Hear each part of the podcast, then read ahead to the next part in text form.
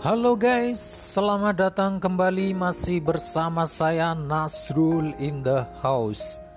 Bagaimana kabarnya? Semoga bahagia selalu dan baik-baik saja. Beberapa dari kalian mungkin pernah mendengar tentang Cinderella Complex. Ya, Cinderella Complex adalah gangguan psikologis yang sering dialami perempuan Bagaimanakah gangguan psikologis Cinderella kompleks ini? Langsung saja tanpa basi-basi, tanpa basa-basi, kita cek videonya. Cek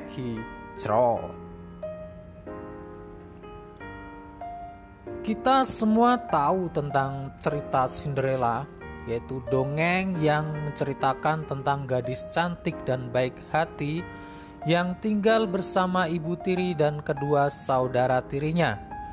Selama tinggal bersama mereka, Cinderella mengalami berbagai macam penyiksaan dan kehidupannya berubah menjadi sempurna ketika seorang pangeran yang menemukan sepatu kacanya menikahinya hingga akhirnya kehidupannya berakhir bahagia. Oh, cerita yang sangat seru. Nah, sekarang kita akan membicarakan tentang Cinderella Complex. Istilah Cinderella Complex dicetuskan oleh seorang psikiater bernama Colette Dowling, diambil dari kisah Cinderella. Colette Dowling dalam sebuah bukunya yang berjudul The Cinderella Complex, Woman Hidden Fear of Independence merujuk pada kecenderungan perempuan untuk tergantung secara psikis yang ditunjukkan dengan adanya keinginan yang kuat untuk merawat dan dirawat dan dilindungi orang lain, terutama laki-laki, serta keyakinan bahwa sesuatu dari luarlah yang akan menolongnya.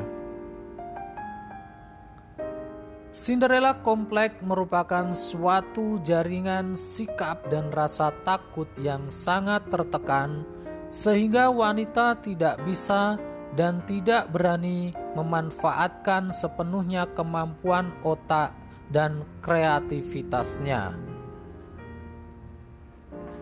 Simon dalam penelitiannya mengatakan bahwa Cinderella Komplek merupakan masalah dari hampir semua perempuan yang pernah ditemunya.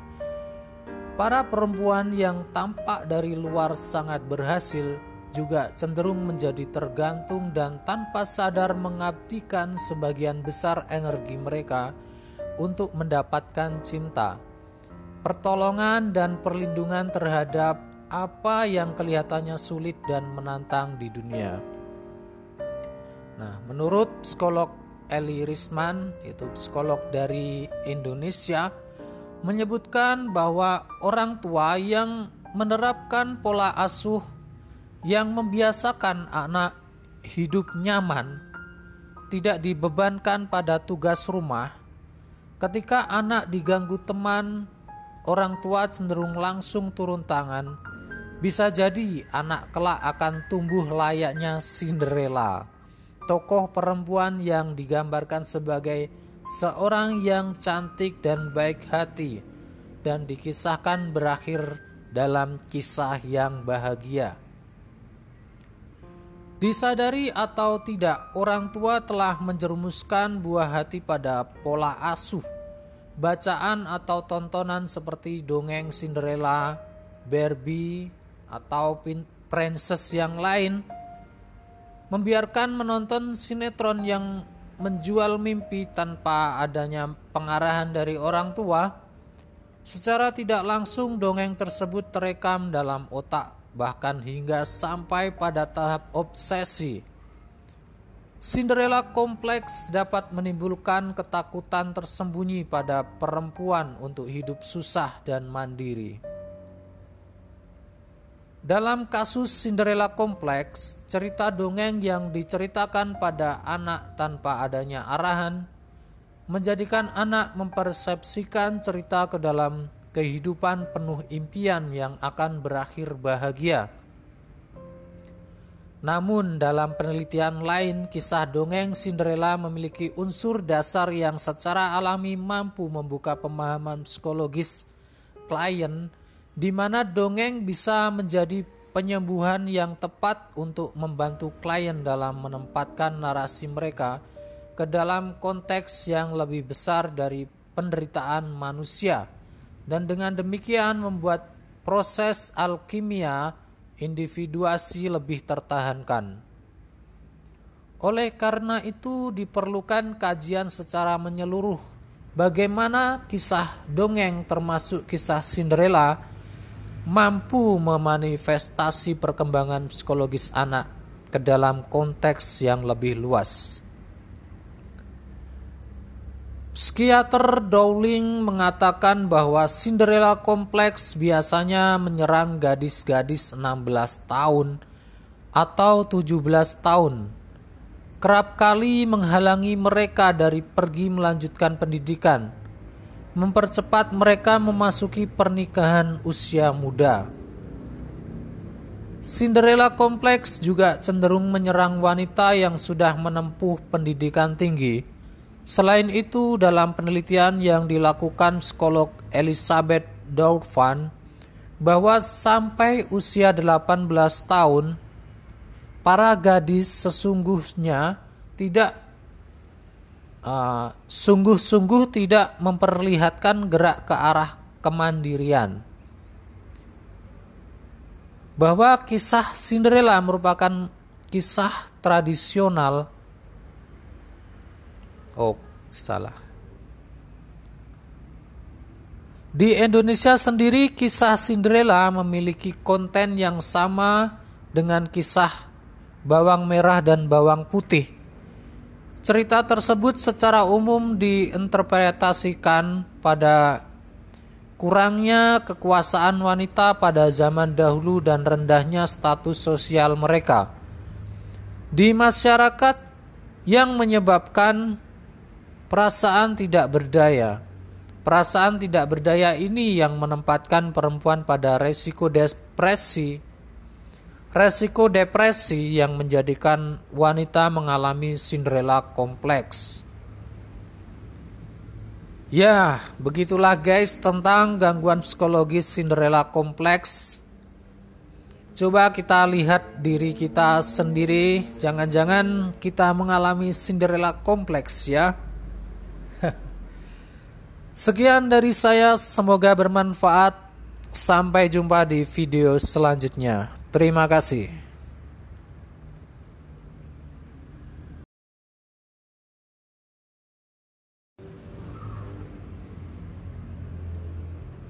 Halo guys, selamat datang kembali masih bersama saya Nasrul in the house. Bagaimana kabarnya? Semoga bahagia selalu dan baik-baik saja. Akhir-akhir ini kita dihebohkan dengan gadis Kazakhstan yang bernama Dayana. Ya, Dayana and Vicky Naki yang membuat heboh netizen Indonesia. Dayana yang awalnya gadis biasa di negaranya menjadi terkenal gara-gara mengajak nikah youtuber Vicky Naki di channelnya Vicky Naki sepertinya akan terjadi hubungan yang baik ya antara dua negara ini. Ya gara-gara kisah antara Dayana dan Vicky Naki Dayana diajak oleh apa kedubes Kazakhstan. Kedubes Indonesia ya di, di Kazakhstan. Oke, tanpa berbasa-basi, langsung kita cek videonya. Check it out.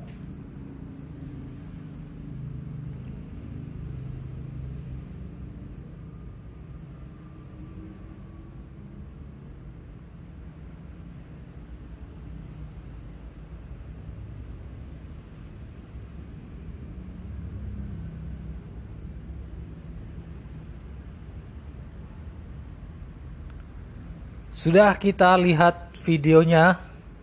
Nah, di episode 4 di channelnya Vicky Naki kita lihat Dayana mengatakan dia mengalami obsesif kompulsif yang diakibatkan oleh kalian para haters Indonesia di mana ia tidak merasa nyaman karena komentar buruk dari haters Indonesia. Hei hei hei. Terus apa itu obsesif kompulsif? Hei, kalian para haters dengarkan baik-baik ini ya. Obsesif kompulsif adalah gangguan psikologis yang menyebabkan penderitanya merasa harus melakukan suatu tindakan secara berulang-ulang. Bila tidak dilakukan, penderita akan diliputi kecemasan atau ketakutan. Ditandai dengan pikiran, desakan, atau gambar yang terus-menerus datang ke dalam pikiran seseorang yang membuatnya tertekan Meskipun orang itu mungkin menyadari bahwa pikiran ini tidak berarti apa-apa atau tidak masuk akal, sangat sulit baginya untuk mengabaikan pikiran itu. Maksudnya, kalau kalian berkomentar buruk terhadap Dayana, maka dia akan mengingat-ingat itu terus, meskipun dia tahu sebenarnya itu tidak masalah, bukan apa-apa seperti itu. Untuk mengurangi tekanan, orang itu merasa dipaksa melakukan tindakan berulang-ulang. Misalnya nih, ketika orang tuh obsesif kompulsif karena takut kuman ya. Jadi memeriksa atau mencuci tangan secara berulang-ulang karena dia khawatir belum bersih dan lain-lain. Karena takut kuman. Karena sejumlah besar waktunya dihabiskan untuk pikiran dan perilaku yang berulang-ulang ini setiap hari, obsesif kompulsif bisa mengganggu kehidupan seseorang secara serius sehingga menciptakan tekanan yang ekstrim. Nah, gangguan obsesif kompulsif dapat dialami oleh siapa saja meski lebih sering terjadi di awal usia dewasa. Obsesif kompulsif juga bisa terjadi pada anak-anak atau remaja. Penderita obsesif kompulsif terkadang sudah menyadari bahwa pikiran dan tindakannya tersebut berlebihan, tetapi tetap merasa harus melakukannya, tetapi tetap merasa harus melakukannya dan tidak dapat menghindarinya. Nah, tuh.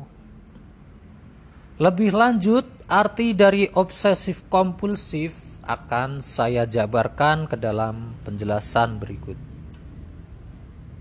Apa itu obsesif ya? Obsesif adalah pikiran, ide atau impuls yang terus-menerus muncul dan tidak terkendali dalam benak seseorang atau dalam pikiran seseorang. Pikiran yang muncul ini tidak diinginkan oleh penderita obsesif kompulsif. Ia pun tidak ingin, Dayana pun tidak ingin mengingat-ingat komentar kalian. Bahkan terkadang mereka menyadari bahwa pemikiran tersebut tidak masuk akal dan sangat mengganggu. Meskipun demikian, pikiran yang mengganggu ini tidak dapat dikontrol dan mungkin saja akan ada di benak penderitanya sepanjang waktu.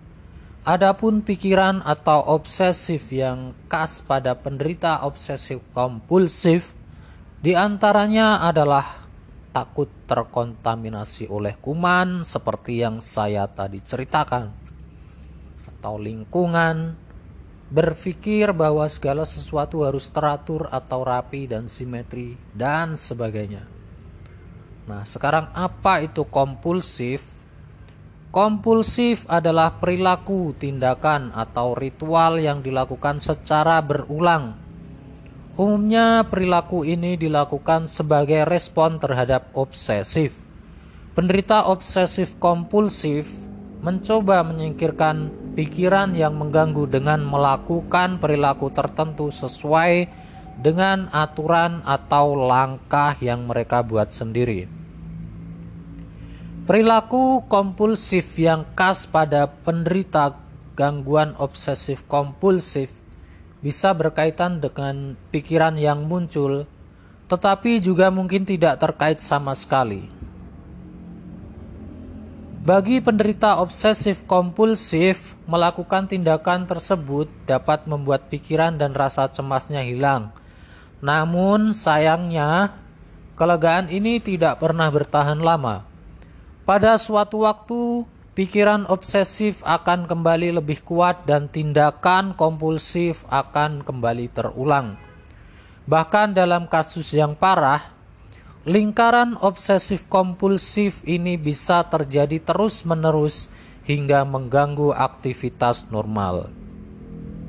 Nah, berdasarkan studi yang dipublikasikan The Journal of Clinical Psychiatry pada tahun 2020, sekitar satu persen orang di dunia mengalami obsesif kompulsif disorder Adapun wanita 1,6 kali lebih mungkin mengalami obsesif kompulsif disorder dibandingkan pria.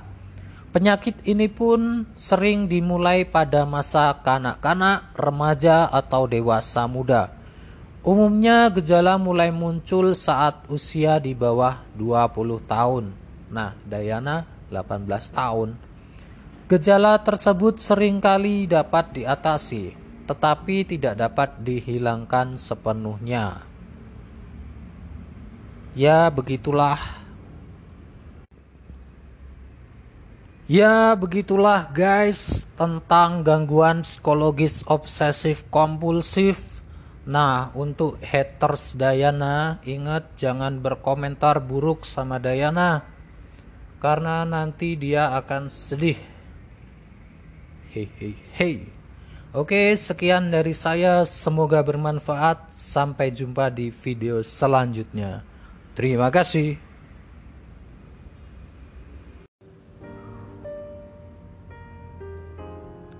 Halo guys, selamat datang kembali masih bersama saya Nasrul in the house. Bagaimana kabarnya? Semoga bahagia selalu dan baik-baik saja.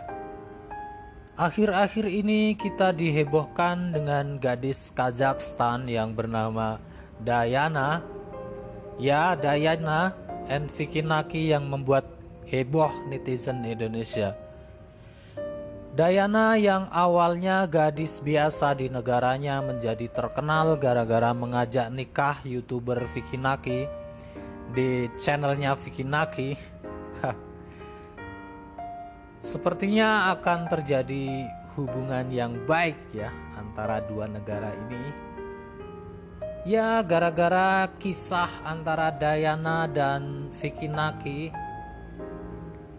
Dayana diajak oleh apa? Kedubes Kazakhstan, kedubes Indonesia ya di, di Kazakhstan. Oke, tanpa berbasa-basi, langsung kita cek videonya. Check it out.